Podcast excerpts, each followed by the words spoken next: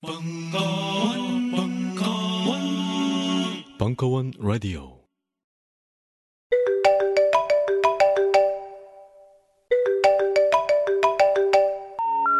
어제 꿈에 윗니빨이 빠지는 꿈을 꿔서 부모님 건강이 걱정돼요. 어제 꿈에 대통령이 나타나서 악수를 하더니 저보고 댓글을 좀 달아달라고 하더라고요. 엄청 큰 돼지를 개가 잡아먹는 꿈은 돼지 꿈인가요? 개꿈인가요? 혹시 요즘 불길한 꿈을 꾸셨나요? 아니면 자꾸 같은 꿈이 보이시나요? 불안해하지 마세요. 꿈을 꾼다는 건 내 마음속에 또 다른 내가 말을 거는 거니까요. 꿈이라고 무시하지 마세요. 꿈을 읽는다는 건 내가 내 마음을 스스로 치료하는 일이니까요. 그렇습니다. 무심코 흘려버린 당신의 꿈에는 놀라운 비밀이 담겨 있습니다. 나무의 철학 출판사의 어젯밤 꿈이 당신에게 말하는 것, 이제 역술가의 꿈 해몽이 아닌 정신건강 멘토 김현철 원장과 함께 꿈의 암호를 풀어보세요. 당신이 숨기고 싶었던 당신을 발견할 수 있습니다. 어젯밤 꿈이 당신에게 말하는 것, 나무의 철학 출판사. 벙커원 십일월 미팅 공고. 삼십일회 축구팬과 삼십대가 모입니다. 남녀 축구관들의 대면은 오후 두시, 삼십대의 연애 회생 절차는 오후 여섯시 반. 당장 벙커원 홈페이지에서 신청하세요.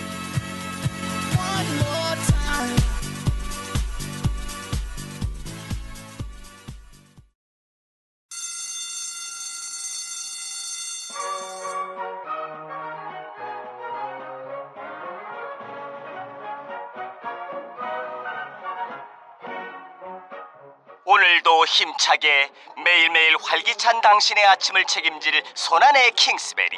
중세 왕과 귀족들만 먹었다는 아로니아와 함께 발기찬 하루를 시작하십시오. 백 퍼센트 폴란드산 아로니아 열매 농축과즙 평산네이처, 평산네이처. 아로니아, 아로니아 친. 친. 가사노동과 학업, 직장 스트레스로 지친 가족을 위한 최고의 선물. 한국에서 구라파의 맛과 향을 덤으로 느낄 수 있습니다. 우리 가족의 건강은 아로니아가 챙겨줘요. 백 퍼센트 폴란드산 아로니아 열매 농축과즙 평산네이처 아로니아, 아로니아 진. 진. 진. 보다 자세한 사항은 딴지마켓에서 확인하실 수 있습니다.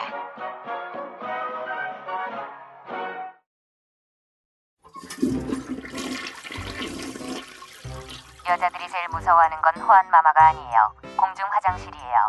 변기 뚜껑을 조심스레 발끝으로 들어올릴 때마다 여자들은 조금씩 수명이 단축되는 것 같아요. 특히 변기 커버에서 누군가의 체온이 느껴질 때, 이런 브라질, 차라리 죽는 게 나을 것 같아요.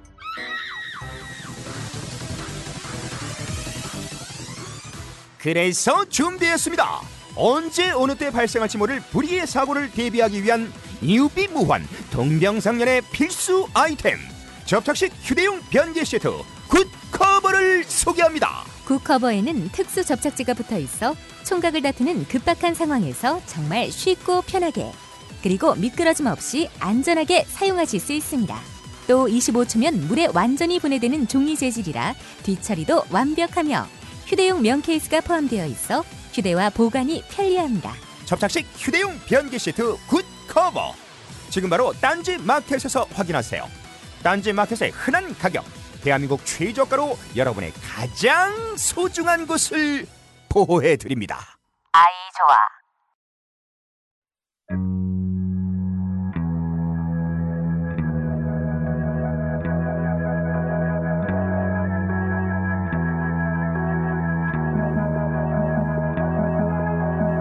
꽃보다 김현철, 여섯 번째 나상담.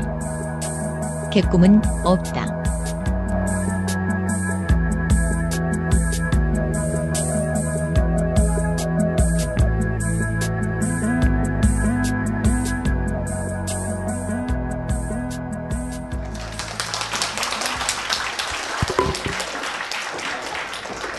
그 오늘 얘기할 거는요, 얘기라기보다는 일단 좀 저는 실제로 제 업무의 일부이기 때문에 그냥 그 업무 일부를 이제 일본까지 나누고는 합니다. 그 꿈에 대해서 말씀을 드린 건데, 과거 한 사월 달인가 그때는 이제 제가 왜 꿈 비전에 대한 얘기를 했었다면은 어 이번에 오늘 꿈은 정말로 여러분들이 이제 밤에 꾸시는 꿈 되겠습니다. 그래서 어 일단 그 부분에 대해서 말씀드리려 하고요. 일단 그래서 오늘 저기 약간 시간이 제가 좀 애매해가지고요. 그래서 꿈에 대한 얘기를 한 번 더 하려고요. 그래서 일단 그 오늘 같은 경우는 이제 여기 미리 사연 받은 거랑 그 다음에 제가 이제 그 미리 준비했는 거 간략하게 말씀드리고요. 그 다음에 어 한 한 달 후쯤에 다시 한 번 더 그 꿈에 대한 얘기를 마저 할까 합니다. 저는 저한테 있어서 꿈이란 거는 물론 여러 가지 이제 철학 박사님도 계시고 그 다음에 심리학자분도 계시고 많이 계시지만 저한테 있어서 꿈은 그냥 말 그대로 실제로 제가 치료를 하기 위해서 쓰는 수단이고요. 매일매일 꿈을 가지고 그냥 말 그대로 꿈 잡는 얘기가 아니고 저한테는 이것이 치료의 재료로 사용되는 거예요.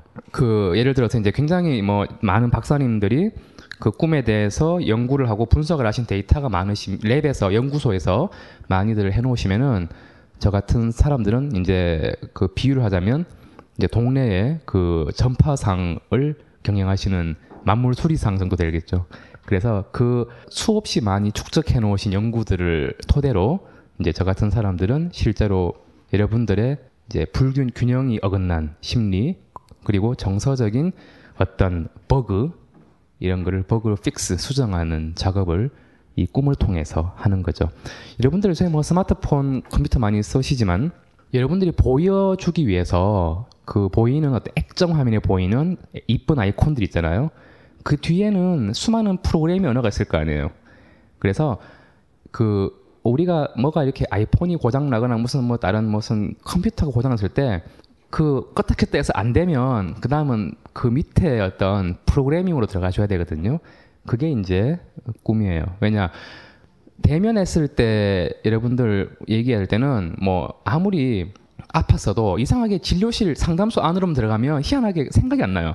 뭐 괜찮은 것 같은데 왜 왔지? 부터 해서 또 아니 뭐 내가 여기 올 필요가 있나? 내지는 자꾸 이렇게 휘발해야 되거든요. 꿈과 마찬가지로.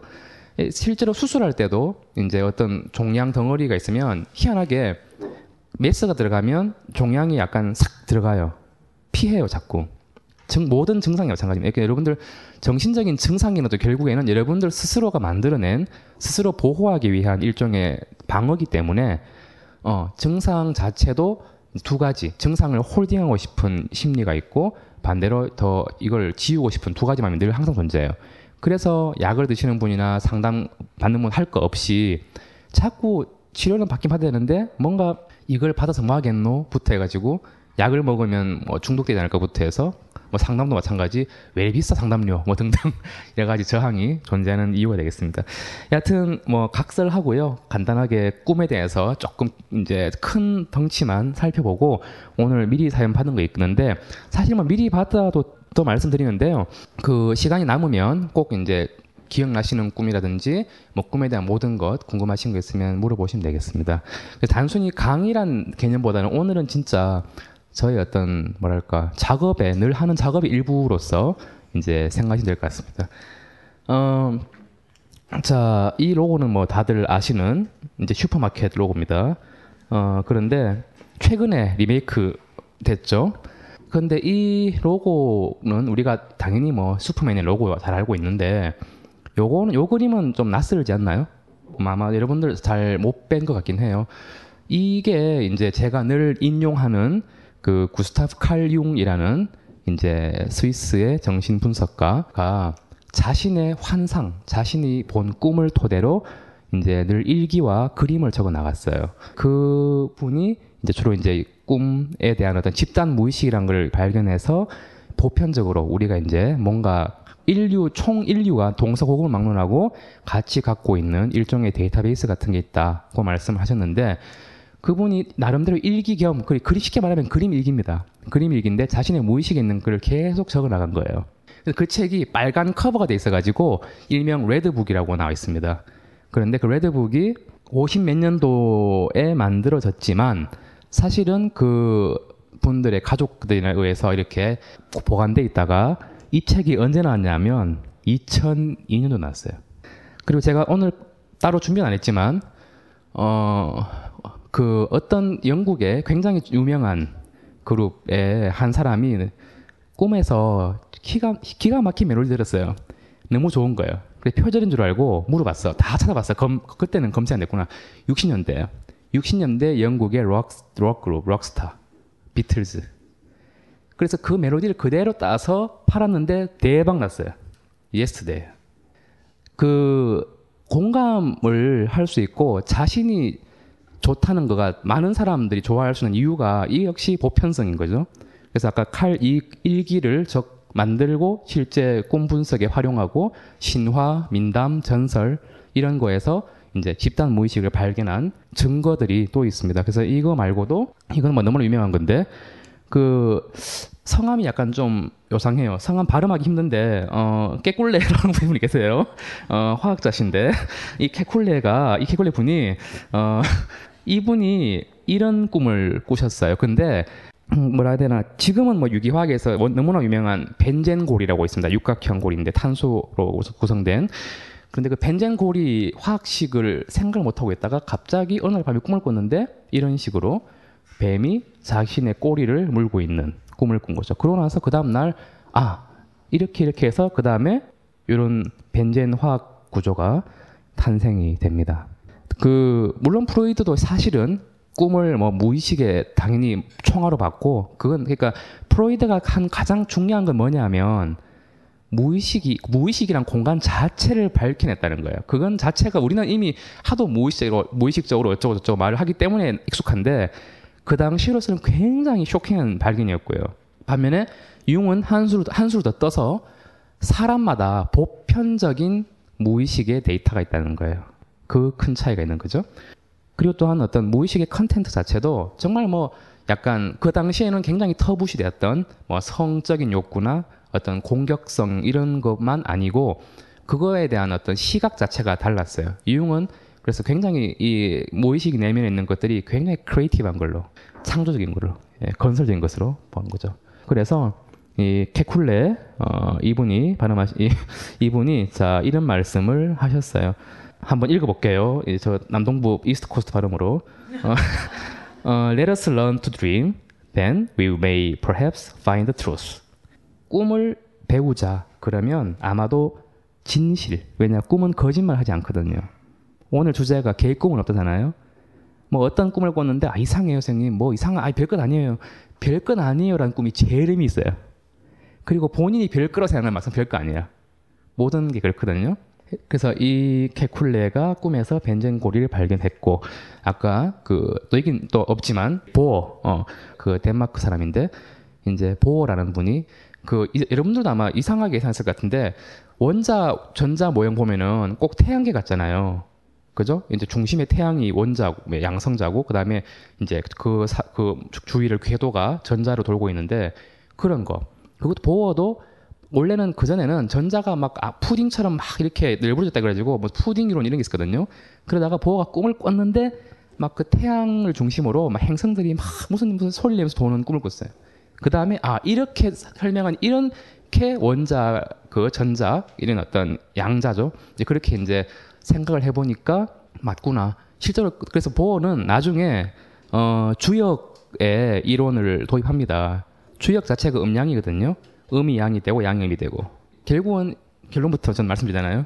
그래서 그게 결국 우리 심리의 평형, 밸런스, 균형을 유지하는데 그게 이제 거의 저 관점도 일치하는 건데 결국은 그 양자가 그렇다면 그러면 우리 심리, 우리의 마음을 이루는 것도 또한 마찬가지일 것이고 실제로 그 사람은 그분 그래서 이제 그 태극마크를 되게 좋아했어요. 그래서 막 그 노벨상 받을 때도 태극마크 있는 거 촥 입고 나가서 받아오시다 했고 그러고 어 실제로 인셉션이라는 영화 보시면 있지만 잠깐 한 영 점 일 초 하다 영 점 오 초 일 초 나오는데 인셉션에서 그 주인공이 꿈의 원리를 잠깐 설명을 해줘요. 그 학생한테.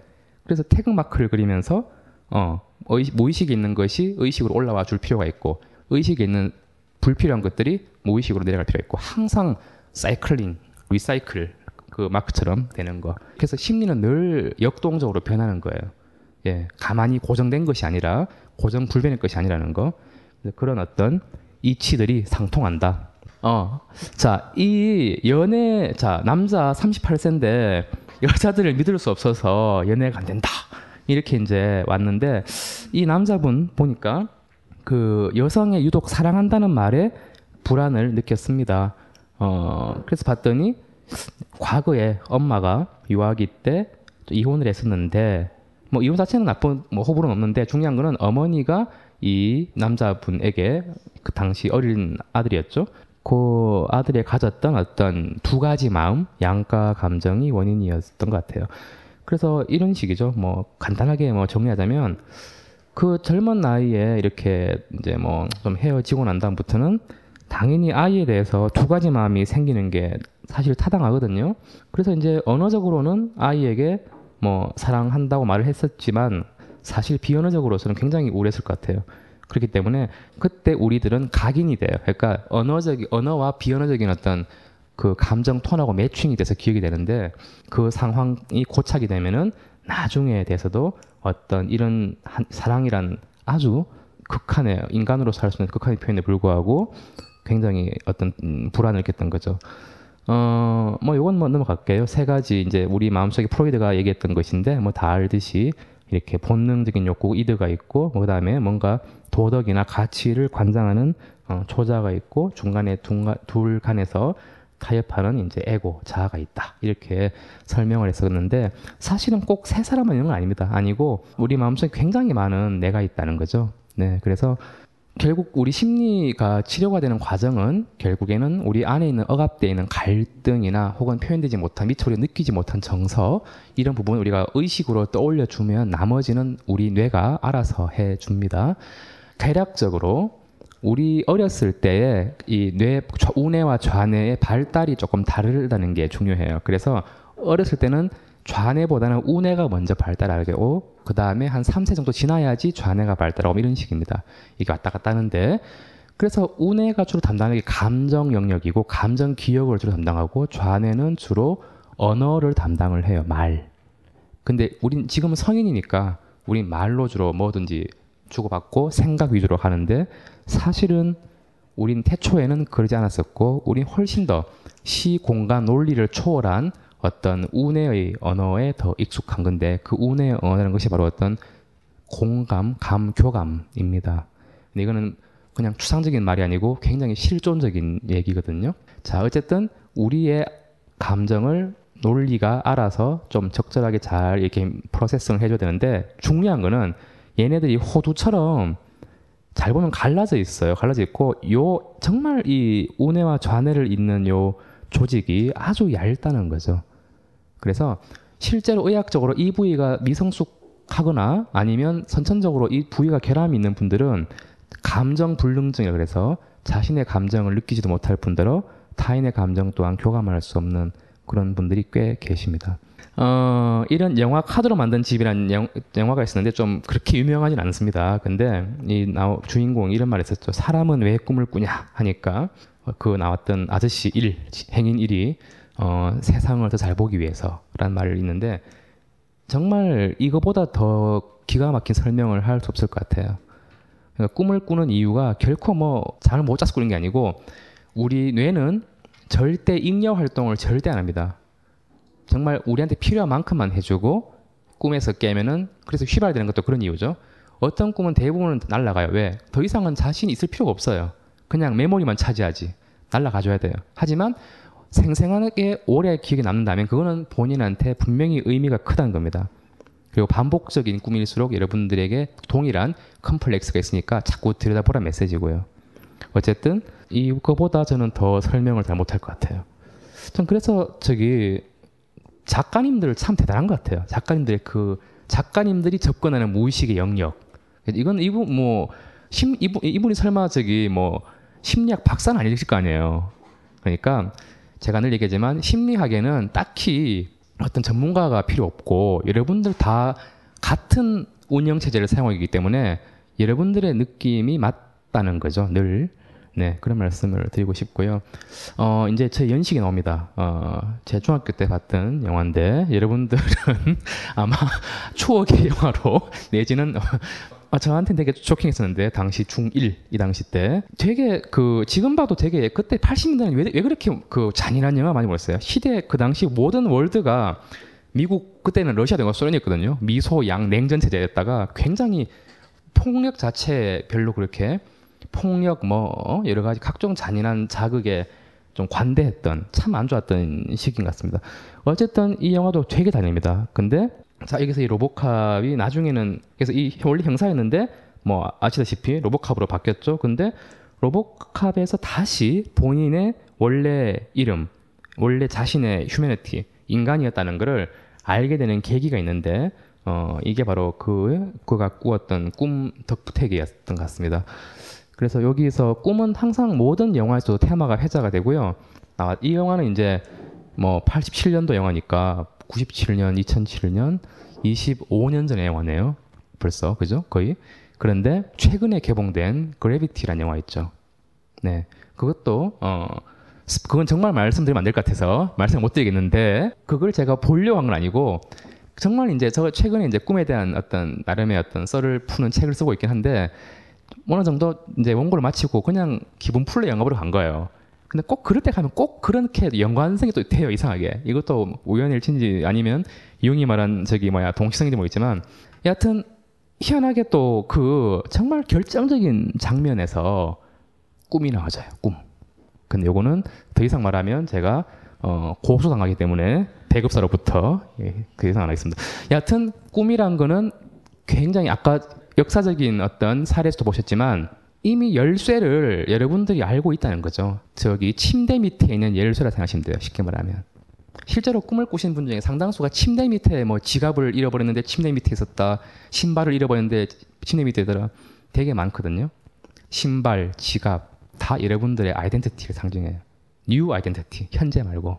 어쨌든 그 꿈이란 그 월드가 굉장히 넓고 인셉션은 얘기 계속 할 건데요.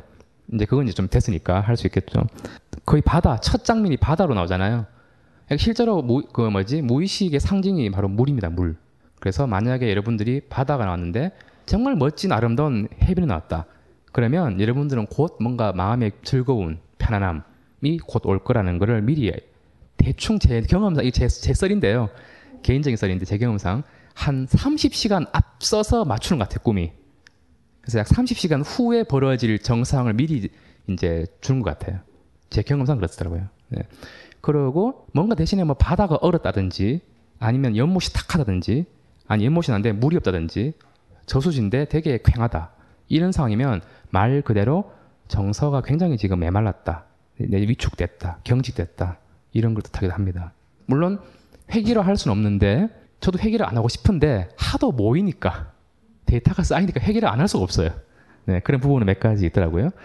자, 이것도 예외, 이것도 그 예시 중에 하나인데 어떤 이 청년, 이 청년의 어떤 한 번 어떤 꿈을 꿨어요. 이분도 커다란 검은 괴물이 온 공원을 휘젓고 다녔다. 그것은 무척 컸다. 그리고 나와 어떤 여학생을 공격하려는 것이 너무 무서웠다. 특이한 거는 그 괴물이 흰 변을 뿜어내고 있었다. 변의 색깔이 하얀색이에요.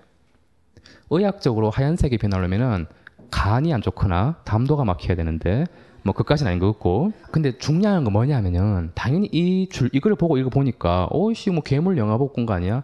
하지만 이 꿈은 괴물 영화가 나오기 훨씬 전에 저한테 받았던 꿈 사례입니다.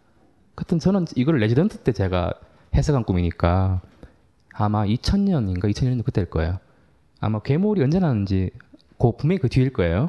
그 제가 영화를 자주 언급한 이유가 뭐냐면 많은 작가분들이 판타지로 이렇게 모여서 만들었지만 그 판타지 또한 이제 우리 내면의 보편성인 거예요. 이 꿈 역시나 마찬가지 아주 유사하죠. 너무나 유사해서 뺏긴 마냥 그 진료를 받았던 이 남자분은 굉장히 독실한 이제 가톨릭 신자고 성에 대한 금기나 어떤 혐오가 많았고 뭐 남자들의 구십오 퍼센트가 다 한다는 그것 자위행위조차도 하고 나면 그 다음날 신문에 쫓아가가지고 막 고해성 사고 이런 분이셨어요. 네. 굉장히 피곤하게 살았었죠. 네. 그런 분이니 당연히 그 혈기왕성한 이십 대로서 충분히 정상적인 생리적인 어떤 자극 감각에 대한 본인 내면의 어떤 죄책감이 있는 거예요. 그러다 보니까 성욕을 내 것으로 삼을 수 없다는 게 있어서 그럴 때는 우리가 항상 가상의 인물을 땡겨와요. 무의식에서. 크고 검다는 게 벌써 예 나오죠. 어, 남성을 상징합니다. 뭐 악어가 나오든지 특히 여성의 꿈에서 악어, 뭐 검은 뱀. 그리고 얼마 전에 저기 무라카미 하루키 얘기를 했었는데 무라카미 하루키도 이렇게 흰뱀인가? 흰뱀을 자주 꾼대요. 근데 이제 이번에 그 최근작 보면은 이제 동성애 판타지 작가 나오는데 그래서 이제 그런 걸 간접적으로 알 수 있는 거죠. 네. 어쨌든 그래서 자, 이 괴물의 상징이 만약에 자신의 억압된 성욕 내지는 금기시되는 성욕이라면 흰 변은 답이 나오죠. 남성의 체액이겠죠, 그죠? 그래서 이 사람에게 있어서 남성의 성이란 것 자체가 얼마나 변같이 생각하는 거예요. 사실은 굉장히 숭고하고 굉장히 아름다운 건데도 본인의 성에 대한 가치관 때문에 늘 죄책감이 시달리고 불안이 막연한 불안. 그래서 이성관계가 잘 안 되고 늘 뭐랄까 스킨십은 정말 위축되고 막 그랬던 것 같아요. 그래서 어, 당시는 저는 당시에 이 제가 레지던트이기 때문에 너무 터프하게 해석해주고 이분은 그 다음부터 병원에 안 오셨습니다. 자, 어, 왜냐하면 뭐, 뭐 말도 안 된다 이러면서 그죠? 그랬는데 그래서 이제 프로이드를 잠깐 아까 말씀을 드렸지만은 아까 방금 그 꿈에 대한 사례를 좀 풀어보면 여러분들 뭐 어려운 말 저는 하기 싫으니까요. 여하튼 뭐 우리가 밑에 섬겨진 게 있다면 뭔가 우리가 영화처럼 보는 게 있다. 그래서 우리가 기억하는 꿈은 대부분 발현몽이라고 생각하시면 되고요. 네. 근데 이제 여러 가지 한 정말 잉여 활동 없이 한 우리 속된 말로 한 큐에 압축해서 쫙 보여드려요. 한 장면에 모든 게 다 있으셨습니다. 꿈에서. 그래서 이제 압축, 그 다음에 내가 아니고 괴물이란 전치, 아니 괴물이란 상징, 그 다음에 뭔가 단순한 코드로 하는 거죠. 단순한 권선징악이나 단순히 쫓기거나 그런 어떤 아주 심리적인 복잡한 거 없이 퇴행으로 하는 거죠. 그래서 결국은 적절하게 적절하게 나의 욕구도 해소시켜주면서 그러면서 수면을 유지한 만큼 조건은 이겁니다. 수면이 깨면 안 됩니다. 그러니까 인셉션 용어로 말하면 킥을 당하면 안 됩니다. 그러니까 수면에서 유지가 되는 만, 수면 유지하는 만, 할 수 있는 만큼 적절히 이제 나의 욕구를 내 것을 남 것인 양, 괴물의 것인 양 꼬아서 보여줍니다. 그러, 그러면서 우리는 밤 동안에 충분히 영화 한 프로 보는 거죠. 그러면서 나의 욕구도 대신 해소해 줄 수 있고 그 다음에 잠도 잘 수 있고 두 가지를 동시에 해야 되기 때문에 뇌가 밤에도 계속 힘듭니다. 하지만 그 덕택이 우리는 그 다음날 아침에 일어나서 언제 그러는 듯이 그나마 덜 불안하게 감정의 앙금이 덜 쌓인 채로 이제 편하게 살아갈 수 있는 거죠. 꿈의 기능이 물론 뭐 잘 주무시면 그대로 좋은 거고 꿈이 많음에 많은 대로 또 물론 불편하긴 해요. 정서 불안의 징표긴 합니다. 하지만 꿈 자체가 약이 없던 시절에는 꿈이 자체가 또 치료가, 제, 치료의 재료가 될 수 있는 거기 때문에 그런 어떤 이중성도 있는 거죠. 그래서 아까 말씀드렸던 게 있었고, 뭐 그렇죠. 아까 제가 방금 말씀드린 그런 이런 거거든요. 이제 죄책감을 피하기 위해서 나름의 다른 어떤 늘 쫓깁니다. 그래서 쫓기는 꿈을 많이 꾸시는, 많이 꾸게 되죠. 여러분들 평균적으로. 뭐 이런 거. 아니면 시험을 쳤는데 막 아이고 뭐 답지를 뒷장을 못 보고 냈네 이렇게 있잖아요, 그죠? 이런 거 다 죄책감 혹은 이제 실패에 대한 두려움 이런 불안이 이제 그렇게 꿈으로 해소가 되고 말 그대로 이제 어느 정도의 본인 가치 기준이 높으면은 그 가치 기준이 높은 만큼 내가 달성을 못했다 그러면 꼭 달성 못한 만큼 꿈에서는 벌을 스스로에게 내립니다. 그래서 벌을 받아야 그 다음 날 편한 거예요. 아이러니하죠. 그만큼 우리가 스스로에게 잔인해요. 본인에게 잔인하고 예, 남한테도 잔인한 사람 있지만 본인한테 잔인하고 어쨌든 그래서 죄책감이 그런 어떤 처벌몽이라 하는데 그런 꿈을 많이 만든다는 얘기를 드리고 싶고요. 어, 이용의 꿈은 그렇죠. 뭔가 너무 뭐 물론 사실 프로이드도 억울한 것이 우리가 생각하는 성의 그 성이 아닌데 조금 지나치게 약간 오해된 것도 있습니다. 여하튼 하지만 요거는 뭐 그렇시더라도 요 바, 요런 방향은 참 좋은 것 같아요. 그래서 단순히 어떤 증상을 치료하는 그 어떤 재료도 되지만 플러스 우리가 건강할 때라도 항상 우리 무의식을 알아가는 거는 굉장히 중요한 것 같아요. 그래서 그런 어떤 현재 내 심리가 어떻고 알면 아는 만큼 깨닫는 만큼 더 성숙을 한다는 거죠. 그래서 창조성 잠재 능력 이런 부분을 이제 말씀을 하셨죠. 그래서 인격 발달이자 발달에 이끄는 어떤 촉매제가 되면서 동시에 이제 삶의 우리가 의미도 알 수 있다. 그런 열쇠다. 이런 말도 했고. 그래서 이론적으로는 원시시대 같으면 우리가 야 어제 꿈꿨는데 말이야 쫙 슬프면 오 이러면서 다 원래 얘기를 다 교감할 수 있었는데 현대가 되면서 우리가 이제 꿈의 언어를 잊어버리고 대신에 이제 좌뇌의 언어, 말 그대로 지금 우리가 사용하는 언어로만 우리가 지금 열심히 지금 가고 있는 거죠.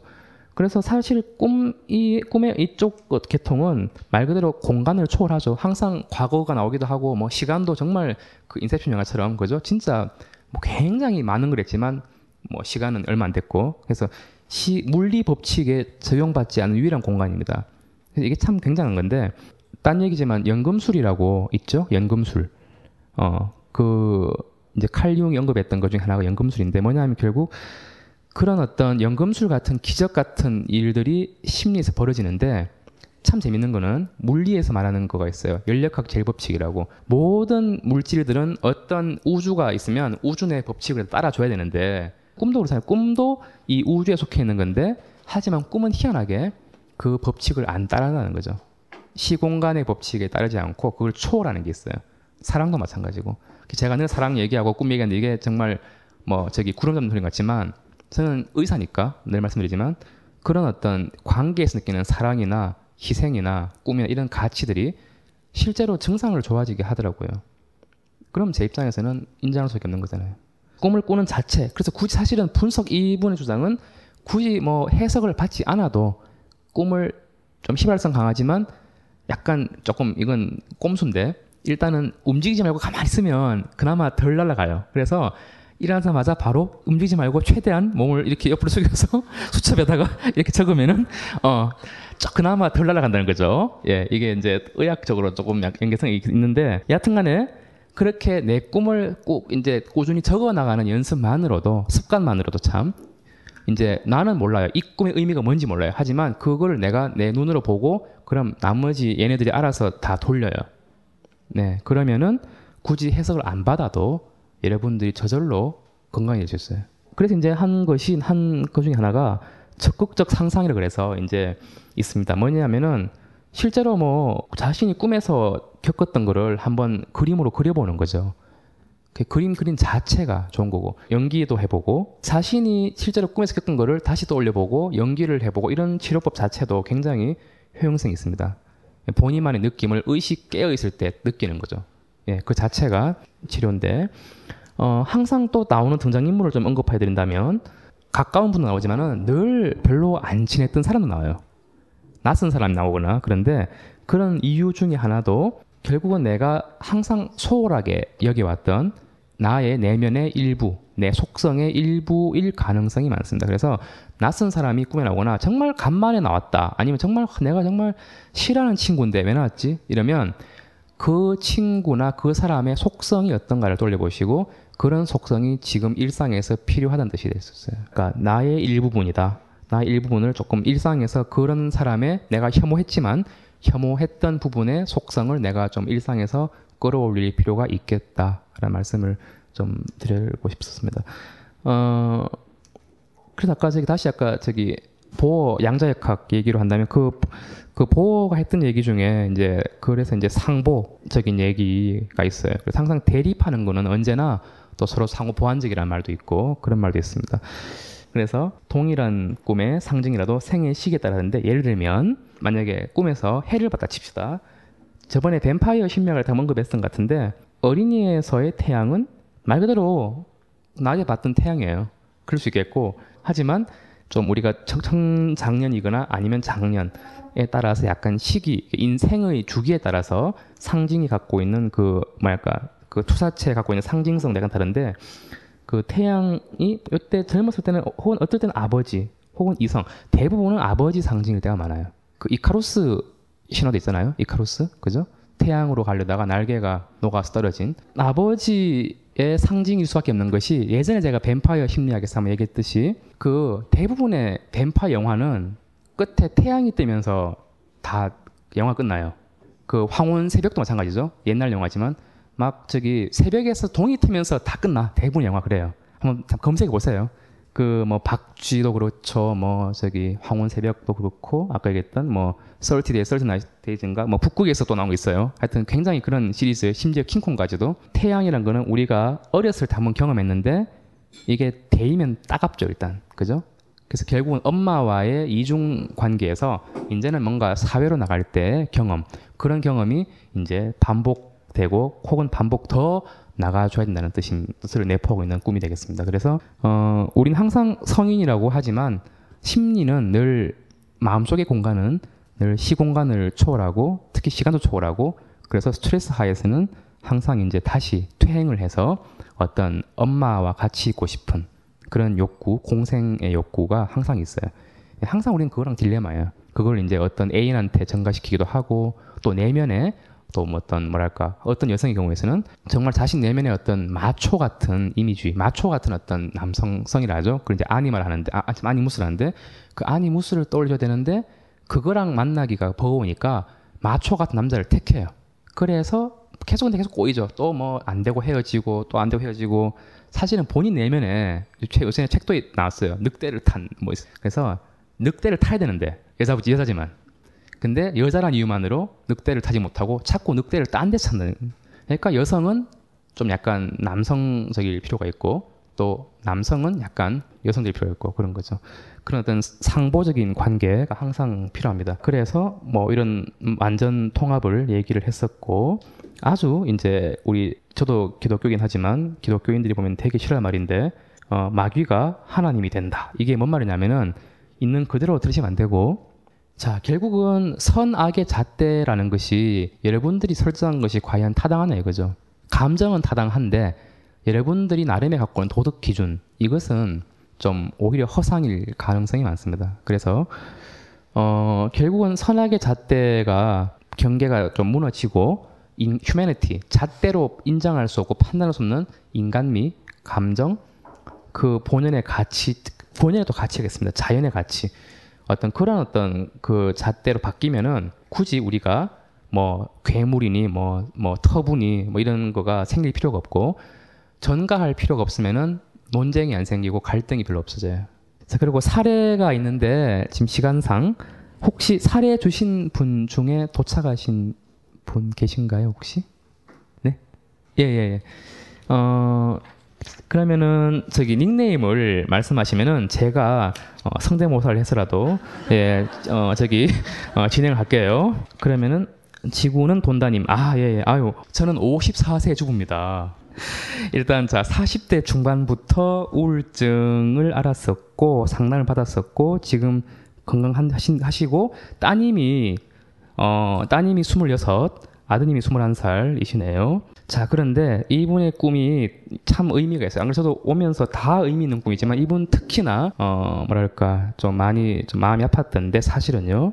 간단하게 말씀을 드리면, 어, 좀 꿈을 일단 먼저 말씀을 드릴게요. 지금, 뭐, 나머지 백그라운드는 뭐 굳이 말씀드릴 건 아닌 것 같고, 일단 집이 나왔어요. 그죠? 맞으시죠? 예, 집이 있었고, 집이 있는데 대문이 두 개가 있었대요. 꿈에서. 바깥 대문, 안 대문 이렇게 있었고, 그 꿈에서는 항상 집에는 또 아무도 없고, 아버지만 유령같이 있었는데, 골목에서 이제 뭔가를 찾고 있었고, 그 소방 호스 같은 데에서 보니까 막 녹물이 나오고, 심지어 구더기도 나오고, 그리고 돌돌 말려있는 뱀이 있었다. 어, 근데 뱀이 거의 뭐, 뭐랄까, 거의 이제 빈사 상태로 표현하셨었고, 이제 죽어야 한다 생각하면서도 불쌍했었는데, 본인도 모르게 이제 뱀의 배를 찔러 죽였다. 그리고 뱀이 죽자, 뱀 사체죠. 처리를 해야 되는데 못하니까, 음, 다시 또 뱀이 다른 장면이 전환돼서 책상 위로 옮겨 있었고, 이제 그 말라버린 뱀의 시체를 잡지책 표지로 덮어놓으셨고, 누군가인데, 누가 아마 남편이라고 생각하셨나 봐요. 네네, 그죠? 남편이 그거를 치워 주길 바라신 거죠? 네. 남편 나오진 않으신 거죠? 안 나오셨죠? 다음 장면에서는 다시 골목으로 나봤더니 웬 남자아이가 있었고 자전거에 앉아 있었는데 저는 왜 남의 집에 자전거를 대놓고 있냐고 화를 냈었고 그러자 그 아이 또한 잽싸게 자전거를 타고 문 밖으로 달려갔는데 아이의 뒷모습이 점점 노인으로 변했다라는 테마가 이제 이 꿈 두 가지 꿈입니다. 그 잠깐만 좀 몇 가지 말씀을 드린다면 지금 이분이 뭐랄까 아버님은 이미 지금 저기 돌아가신 상태고 어머님께서 지금 병원 중이신데 형제 간에 지금 굉장히 갈, 불화가 심하시죠. 어, 그런 부분들이 많으신데 그러면서 본인이 지금 다 거의 지금 뭐랄까 친정에 일을 도모하고 지금 다 돌보고 계시는 상태. 아 지, 지금은 아니시고요. 그래서 지금 어머님은 당연히 지금 병환으로 계시는 상태고, 그러니까 상, 참고로 말씀드리면 어머님하고도 어머니에 대한 감정도 좀 썩 우리가 일반적으로 생각하는 어머니에 대한 감정은 아니시고요. 좀 여러 가지 좀 많이. 근데 돌이켜 보면 결국 어머님에 대한 원망이 그죠. 이제는 이제 깨달으신 거죠. 예예. 예. 그럼 지금 어머님은 어디 뭐 몇 번 일주일에 몇 번 정도 가셔요? 이 주에 한 번 정도 가시는데 뭐 그 인터벌 그렇게 정하신 이유가 있는지. 근데 막상 가시면 또 할 건 없잖아요, 사실은. 예, 예. 과거의 어떤 집이란 공간, 이제 우리 참 꿈에 나오는 공간은 결국 현재 내 마음 상태를 뜻한다고 아까 말씀드렸었죠. 그래서 결국에는 뭔가 대문이 두 개가 있다는 자체가 그 이것도 두 가지 모순인데 꿈이 모순이에요. 그래서 결국에는 내가 접근하고 싶은 마음도 있지만 동시에 블락하고 싶은 마음도 있는 거죠. 그래서 갔더니 안에 아무도 없고 유령 같은 아버지만 계시잖아요. 그럼 자, 이제 꿈이 총 세 가지다, 그죠? 네. 그렇다면은, 옛날에 우울했을 때는 말 그대로 이제 내 내면의 공간 자체가 굉장히 말 그대로 이제 뭐랄까, 정말 자원이 하나도 없었던 것 같아요. 그러고, 이제 유령 같은 아버지, 아버지에 대해서도 굉장히 좀 원망이 많으시잖아요.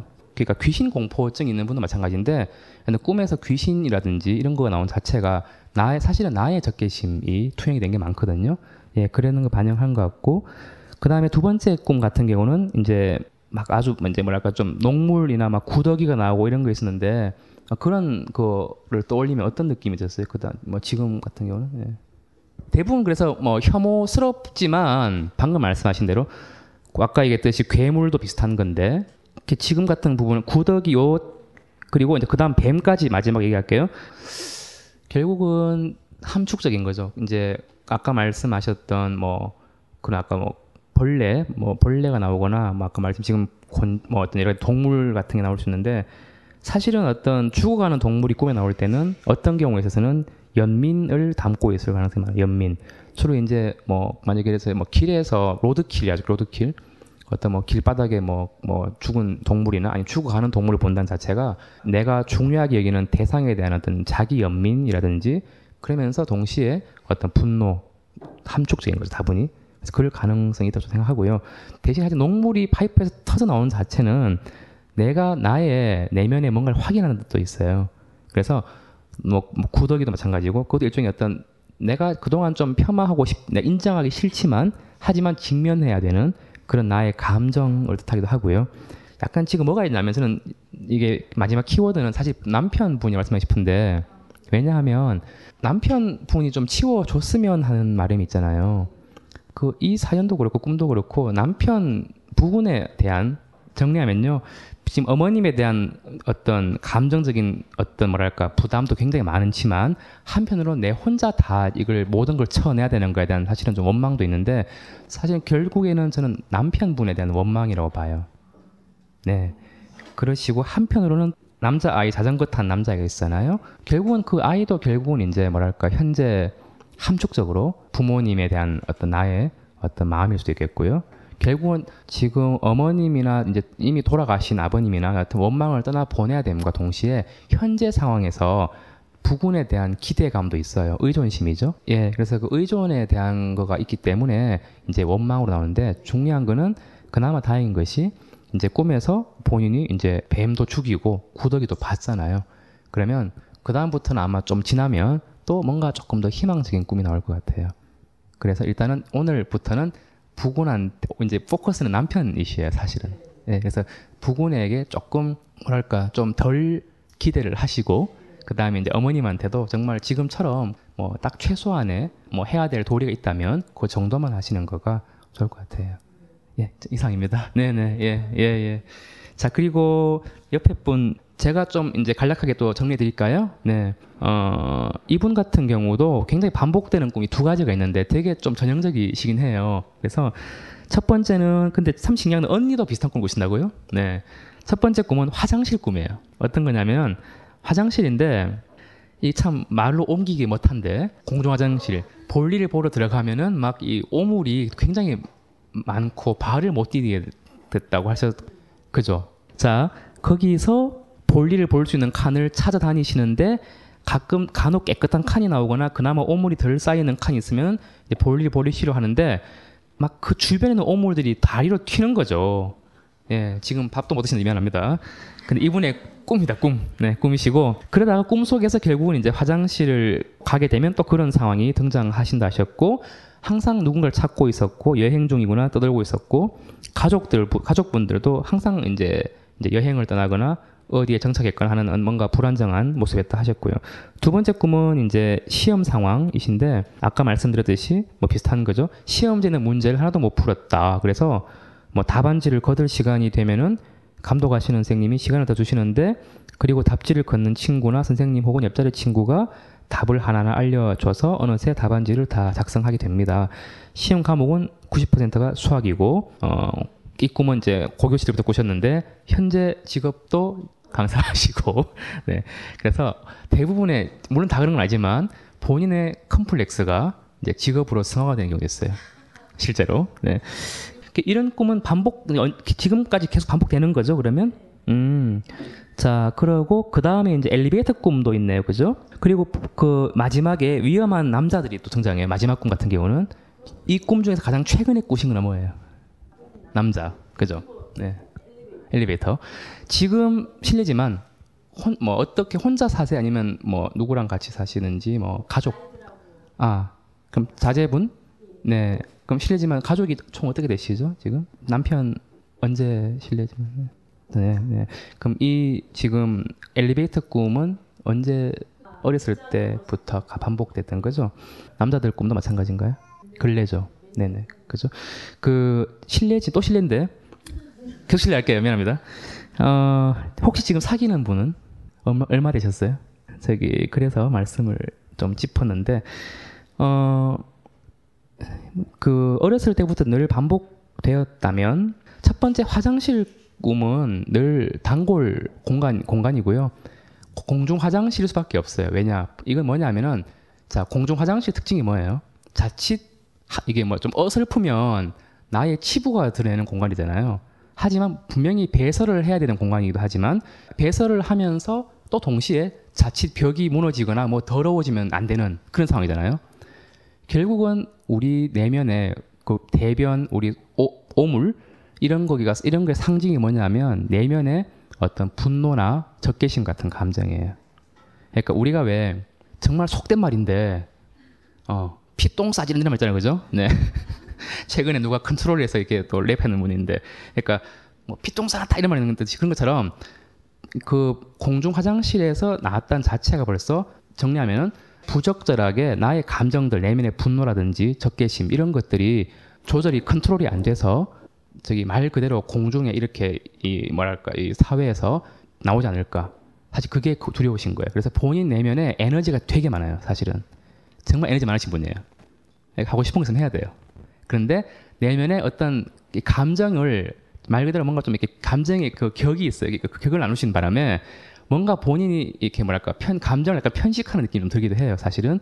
그리고 시험 꿈은 나무, 그나마 좋아요. 왜냐하면은 조력자가 늘 나타난다는 자체는 그만큼 내면의 불안을 완화시켜주는, 달래주는 어떤 내면의 뭔가 있다는 뜻이거든요. 이거는 굉장히 괜찮아요. 그리고 세 번째 꿈, 엘리베이터 꿈은 의미 있는데 그 인셉션 영화 계속 나옵니다. 엘리베이터가 나오죠. 밑으로 내려갈수록 무의식이 깊은 거고, 그죠? 엘리베이터의 상징이 엘리베이터가 뭐냐면은 의식과 무의식을 오르내리는 아까 지하철 말씀하셨고 롤러코스터 말씀하셨는데 뭐 잠수함 지하철 지하철도 뭐예요? 지하철도 자 결국엔 땅 위도 아니고 땅 밑도 아니고 너무 밑도 아니고 너무 위도 아니고 정말 땅의 경계잖아요, 그죠? 참고로 그래서 우리 자 우리 이제 좁은 의미에 아까 의식 무의식 중간에 자아라 그랬죠? 결국은 엘리베이터의 의미는 정말 의식적인 자아예요. 근데 굉장히 엘리베이터든 그것이 뭐 지하철든 간에 굉장히 혼란스러워서 우리 집을 갈기 힘들었다. 이 말은 말 그대로 현재 나의 정서가 실제로 내가 집에 들어가기 싫다. 이런 말이에요. 그래서 어렸을 때든지 아니면 뭐 결혼 생활 하셨다든지 뭔가 들어가시기가 좀 힘들었던, 부담스러웠던 그런 때가 아닌가 싶기도 합니다. 그래서 그런 느낌이 들고, 결국은 본인이 지금 본인 내면의 에너지에 대해서 두 가지 견해가 있어요. 이거를 막 정말 똥으로 보는 것도 있고, 그 다음에 뭔가 정말 든든한 나의 조력자, 위험한 남자, 뭐 살인자 등장했지만, 하지만 뭔가 그렇게 위협적이지 않았어요. 그죠? 분명히 나쁜 놈들이야. 근데 이상하게 편해. 그죠? 결국은 아까 처음에 얘기했던 책 제목 책이 나는데, 늑대를 탄 여성인가 있어요. 그런 책이 있는데, 결국은 우리 내면에 아까 말씀드렸듯이 분명히 남성적인, 이게 뭐 남성이 그래서 무슨 뭐, 뭐랄까, 그런 성적인 의미가 아니고, 뭔가 뭐 추진력이라든지 리더십이라든지 이런 부분들이 분명히 계십니다. 계신데, 그런 부분들에 대한 지금 그런 내면의 나의 남성성을 바라보는 시각이 지금 두 갈래길이에요. 포용할 필요가 있죠. 예, 그래서 굉장히 그 내 안에 있는 어떤 부정적이라고 내가 폄하했던 그런 에너지, 감정들을 편식하지 마시고 조금 더 수용하시면 좋겠어요. 그 우리가 원하는 대로 따라가면 돼요. 쉽게 말해서. 쉽게 말하면 보기 싫으면 안 봐야 돼요. 늘 말씀드리지만, 같은 친구끼리 모여도 야 오늘 뭐 보러 갈까? 이러면 보러 가고 싶은 영화 다 다르잖아요. 그 이유가 뭐냐면 현재 내 심리가 필요한, 그러니까 인스톨이 필요한 그가 다 그때그때 다른 뜻이거든요. 분명히 어떤 지금은 어떤 영화가 보고 싶다가도 나중에는 딴 영화 보고 싶듯이 마찬가지. 그래서 현재 내가 나의 내가 의식적으로 깨달아야 될 정서가 있습니다. 그걸 보고 싶은 대로 가면 돼요. 그냥 괜히 억지로 하는 건 좋지 않아요, 진짜. 그래서 내가 항상 감당할 정도로 가면 되는 거고요. 너무 앞서가지 마시고, 제가 볼 때는 약간 많이, 그러니까 너무 많이 앞서가시는 부분도 있을 것 같아요, 사실은. 예, 그래서 적절하게 뭐랄까 본인 내면에 아까 말씀드렸듯이 에너지가 분명히 강하신 분이시니까 어, 그 에너지가 자칫 그러니까 자칫 뭔가 밸런스가 깨지면은 그게 또 겁이 나시는 거예요.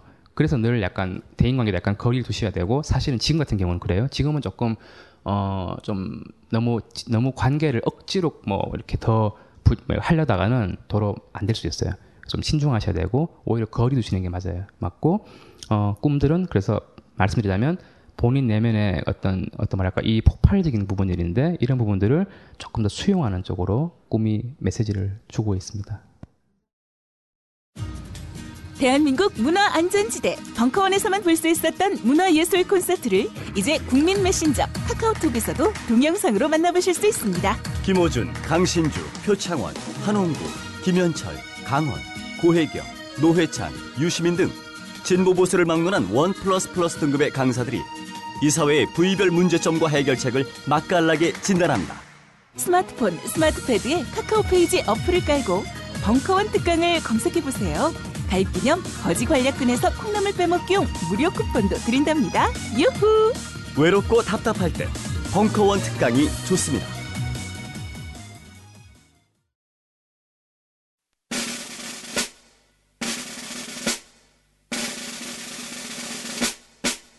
벙커원 공식 어플. 벙커원 공식 앱이 안드로이드에 이어 아이오에스에서도 출시되었습니다. 설마 몰랐습니까? 아직 개별 강의 결제 기능은 심사 중이지만 될 건 다 됩니다. 기존 멤버십 회원이라면 지금 당장 모든 강의를 시청하실 수 있습니다. 비회원도 맛보기용 무료 강의를 시청할 수 있습니다. 지금 앱스토어나 구글 플레이에서 벙커로 검색해보세요. 벙커원 공식 어플. 예, 예, 네. 자, 그리고 오늘은 중간에 박수가 없기 때문에 네, 네.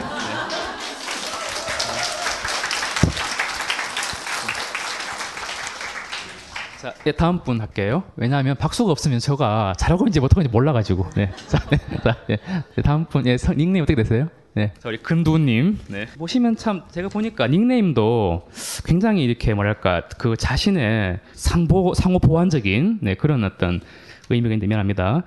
어, 이분은 꿈을 그, 예, 말씀 주신 게 아니고 어, 전반적인 꿈에 대한 그죠? 이제 일반적인 말씀 질문 주셨는데, 자 한번 읽어볼게요. 꿈을 자주 꾸고 기억 잘하는데 예전에는 날아다니는 꿈도 꾸셨고 초능력도 쓰고 동화 속 주인공 되고 유쾌했다. 근데 요즘은 매일 좀비가 나온다. 찍고 죽이고, 이건 광고 씨에프인데, 네, 찍고 죽이고 살인자 죽이고 꿈이 전체적으로 하드코어다. 근데 운전하는 꿈 많이 꾼다. 운전 꿈. 근데 면허가 없다고요. 네, 면허는 없지만 꿈에서는 많이 꾼다.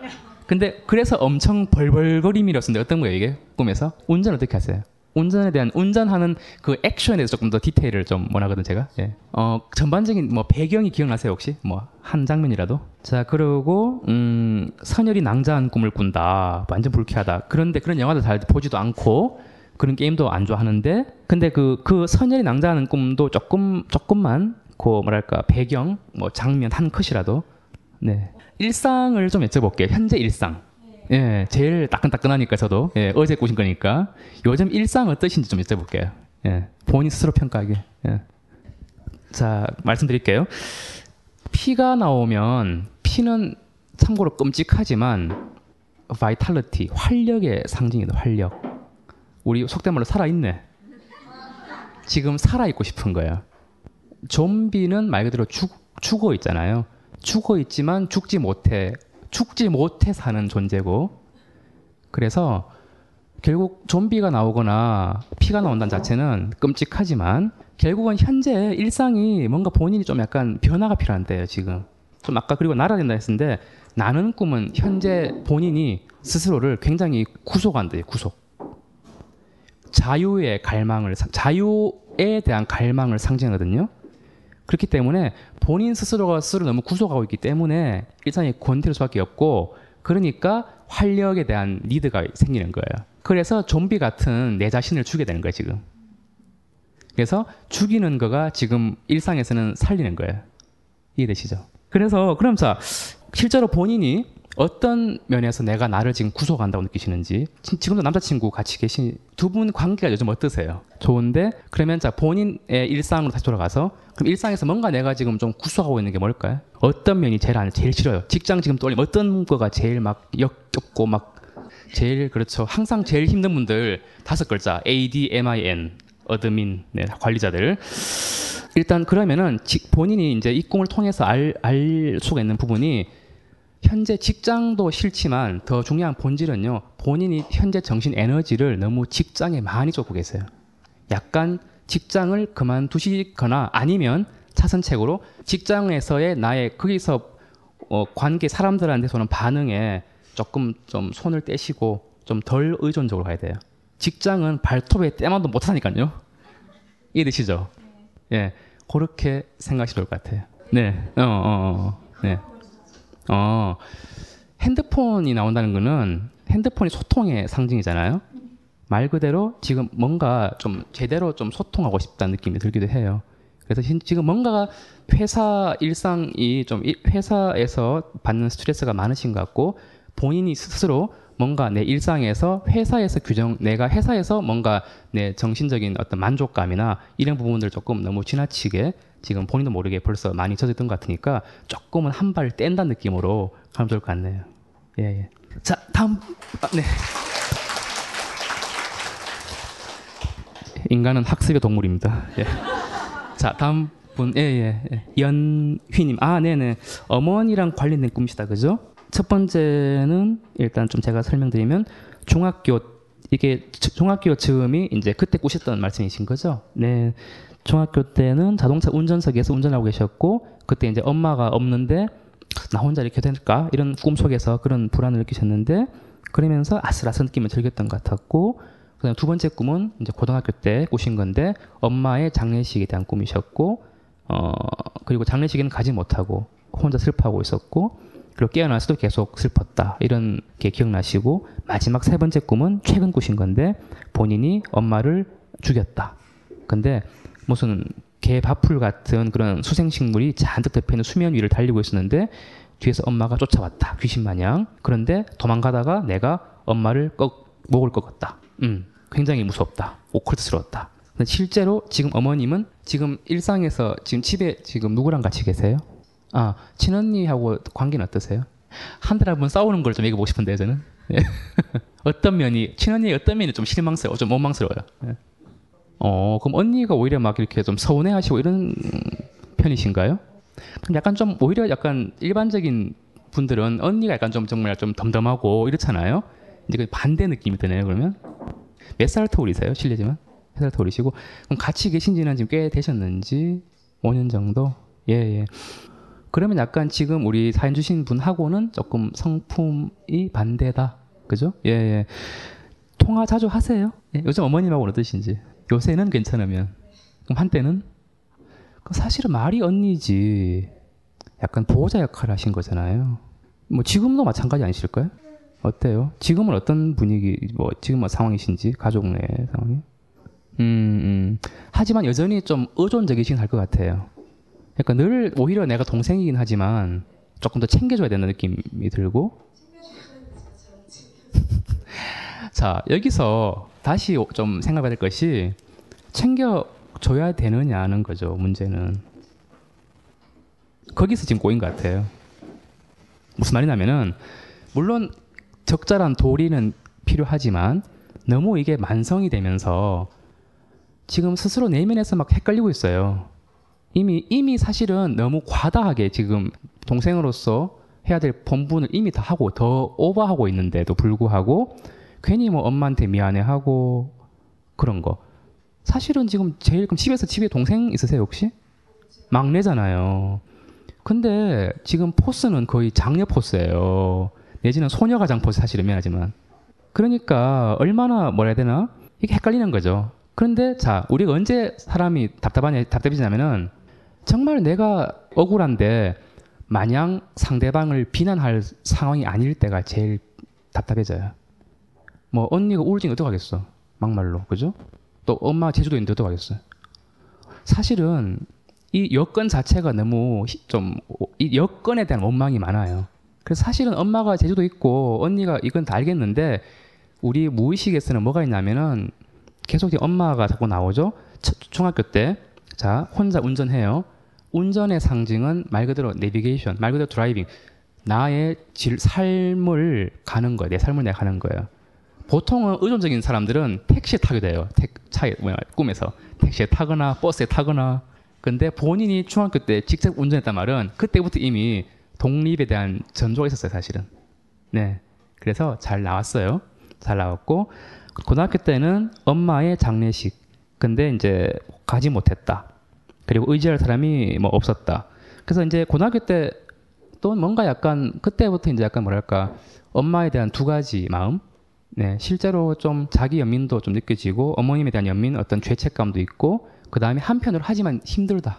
그러니까 어머님에 대한 죄책감도 있지만 한편으로는 또 그렇, 내가 죄책감만 안기에는 나도 막내인데 좀 기댈 사람 있으면 이런 두 가지 마음이 있었던 것 같고요. 그 다음에 이제 최근에 꾸신 꿈은 마지막으로 수면 위를 달리고 있었다. 결국 수면 위라는 게 결국 이제 무의식과 의식의 선상이거든요. 그래서 물이 나왔잖아요, 그죠? 그 물이 좀 어땠어요 전반적으로? 뭐 색깔이나 이런 여러 가지 뭐 이미지 이런 것들이. 예. 무난했다, 그죠? 예예. 음. 최근에 뭐 집안 분위기는 어때요? 아까 또 얘기했지만. 아, 그러니까 참 나의 추억이 묻혀 있는데 이제는 거기가 거기를 대상 갈 수 없는 상황이 되는 거죠. 그러니까 참 뭐랄까 늘 엄마 그러니까 엄마가 직접 나오는 그 자체도 뭐랄까 사실은 좀 그렇게 방어 아주 이렇게 막 아까 괴물처럼 뭐 좀 이렇게 방 사실 이게 다는 아니지만 우리 저기 연유님 같은 경우도 이게 엄 이런 어떤 어머님이 자주 등장 안 해요 꿈에서 어떠세요? 음 그럼 자주는 아니다 그죠? 근데 한번 나오시면 되게 생생하게 기억이 남는 거죠, 그죠? 예예. 예. 그래서 생생하다는 거, 그 다음에 실제 인물이 나왔다는 자체는 그만큼 내가 갖고 있는 그 대상에 대한 에너, 감정 에너지가 많다는 거고요. 어떤 갈등이죠. 갈등인데 결국은 뭐 이건 이제 뭐 더 이상 방어한 것도 없고 그대로 나온 거예요. 그래서 내가 사실은 내 갈 길을 가고 싶은데 자꾸 엄마가 발목을 잡아요. 근데 더 깊이 들어가면 사실은 내가 엄마 발목을 잡은 거예요. 지금 내가 엄마에게 대해서 아직까지도 어떤 아까 말씀하셨던 뭐 미안한 마음이라든지 그 다음에 뭔가 또 좀 더 좀 사실은 더 사랑받아서 되거든요. 그런 어떤 보호에 대한 어떤 욕구 두 가지. 그래서 원망이랑 죄책감이랑 이 두 가지가 결국 본인이 어머니의 발목을 잡고 있어요, 사실은.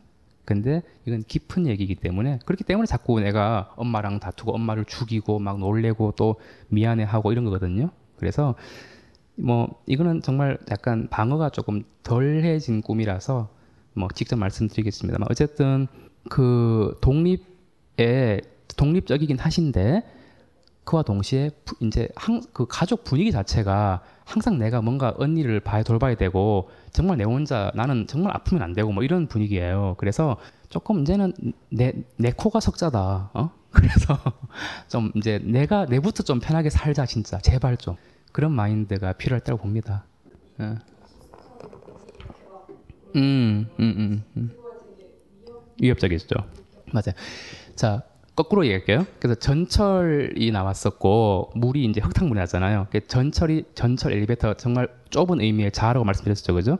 그래서 나의 의식적인 부분이 감정적인 아주 뭐랄까 내가 위협을 느낄 만한 감정에 이게 뭐지? 저기 침식당할 침수 말 그대로 이렇게 막 휩싸일 것 같은 두려움.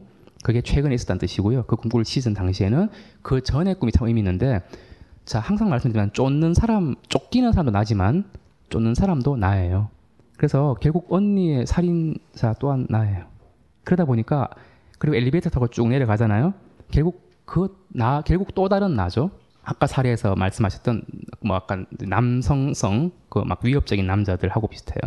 그래서 우리 내, 여성분들은 특히나 내면에 마초 성향 꼭 여기 총수님만 있는 게 아니고 여러분 내면 다 있는데 여러분 내면의 그 마초 성향이라 해야 되나 남성성을 조금 만날 필요가 있어요. 그게 이제 근데 너무 터부시 되다 보니까 아까 같이 언니에 대한 원망 사실 있어요. 크지. 그리고 약간 이게 사람이 또 그 언니 같은 경우 제가 보지 못했지만은 뭔가 제 느낌인데 약간 의존적인 것 같아요. 그래서 괜히 사람 억울하게 막 미안한 마음 들게 할 것 같은데 그런 부분들 그런 그런 걸까 자꾸 이제 원망으로 쌓여 쌓이고 근데 그게 또 금기가 되니까 내가 아니고 뭐 어떤 다른 살인자가 있다. 그래서 나는 그 살인자를 죽여야 된다. 쫓아낸다. 근데 없지 왜 나니까.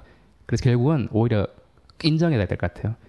이렇게 지금 방금 말씀드렸듯이 아 내가 이제 나를 챙길 때고 너무 뭐랄까 저기 막 이때까지 살았던 대로 살면은 계속 이런 뭐 원망 죄책감의 사이클에 자꾸 빠질 것 같으니까 이제부터는 그래서 아까 말씀드린 거가 이제 내 코가 석자다 말씀드린 거고 조금 아무 근데 본인만 생각하셔도요 아 나중에 배신감 느낄 정도로 언니랑 엄마랑 별로 아무 말 안 할걸요? 네 미안합니다. 자, 자 그리고 네, 시간이 얼마 없는데 지금 몇 분 남아 계신가요 지금? 한 분 계셔요? 네 그러면서 네, 말씀하시면 됩니다. 예, 네 닉네임 성함이? 네, 질문에, 질문이 간단하네요. 그러니까 두 가지 질문이셨는데 어, 꿈이 복잡한 건 왜 그런, 왜 그럴까요? 의식이 눈치채지 못하도록 점점 더 표현을 억압하고 뒤트는 걸까요? 단순한 꿈을 꾸고 싶어요. 첫 번째 꿈이 이게 첫 번째 질문이시고 두 번째는 스스로 자신의 꿈을 분석한다는 게 가능한가요? 가능하다면 어떤 방식으로 할 수 있으며 혼자서 불가능하다면 자신의 꿈을 어떻게 바라봐야 할지요? 두 가지. 참고로 선생님을 찾아가야 되나요? 크크크크 해놓으셨는데 뭐, 네, 자, 네. 어, 첫 번째 질문 꿈이 복잡한 건 왜 그럴까요? 아까 다 말씀드렸죠. 그래서 결국에는 수면을 유지해야 돼요. 잠을 깨지 않는 범위 내에서 나의 소망을 충족하게 되는데 사실 아까 같은 방금 말씀 나눴던 엄마에 대한 꿈이나 직접적인 인물을 놔버리면은 너무 위협, 너무 이게 놀라가지고 자다가 깨버려요. 그게 이제 악몽이죠. 정말 이제 나이트메어인 거예요. 정말 야경증 그래서 실제로 자다가 한밤중에 확 깨는 애들 되게 많잖아요. 아이 때는 뇌가 미숙하기 때문에 실제로 굉장히 무서운 꿈 꾸고 바로 깨버립니다. 근데 어른 되면 이제 뇌가 약간 이제 성숙해졌기 때문에 굉장히 많이 돌리죠. 심볼 많이 상징으로 하죠. 그래서 뭐 딴 얘기인데 우리나라 중에 왜 김기덕 감독님의 작품들이 대부분 불쾌하고 막 되게 어떤 부분은 불편하잖아요. 심볼이 섞일수록 안 불편해요. 봉준호 감독 괴물 사실은 근친상이라는 얘기예요. 그런데 심볼이 섞여버리면 그나마 덜 우리가 받아들이기 편해요. 그래서 복잡하게 자꾸 방어를 하는 거죠.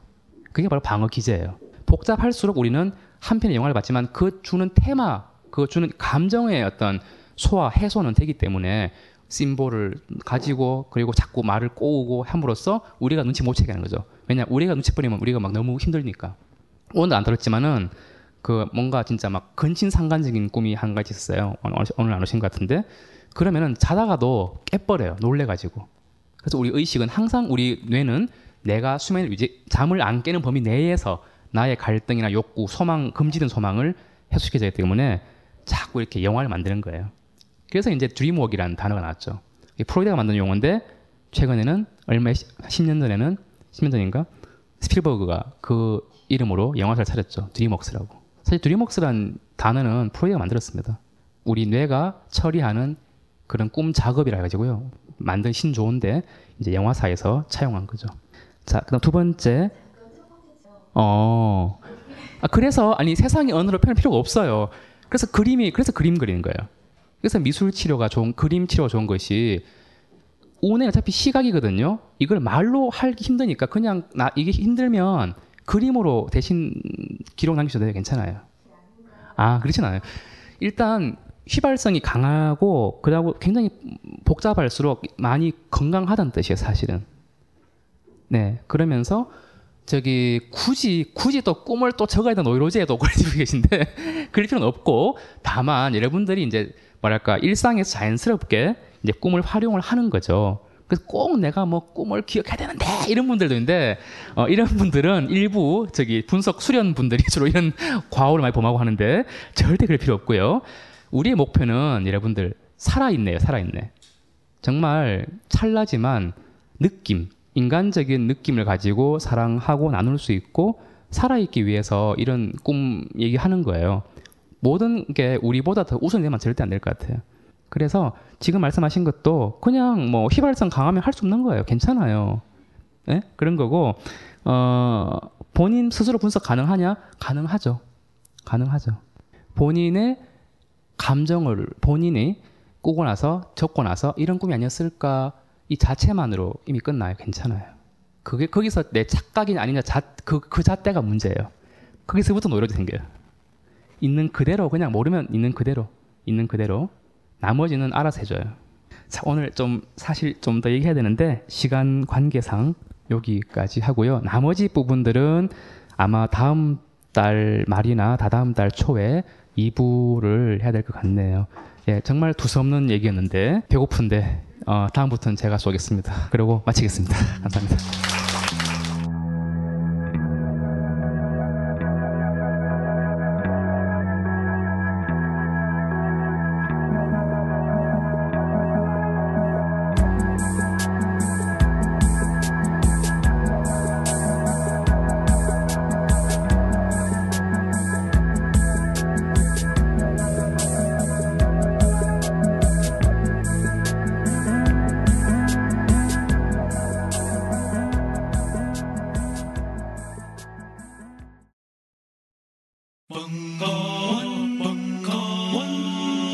벙커원 라디오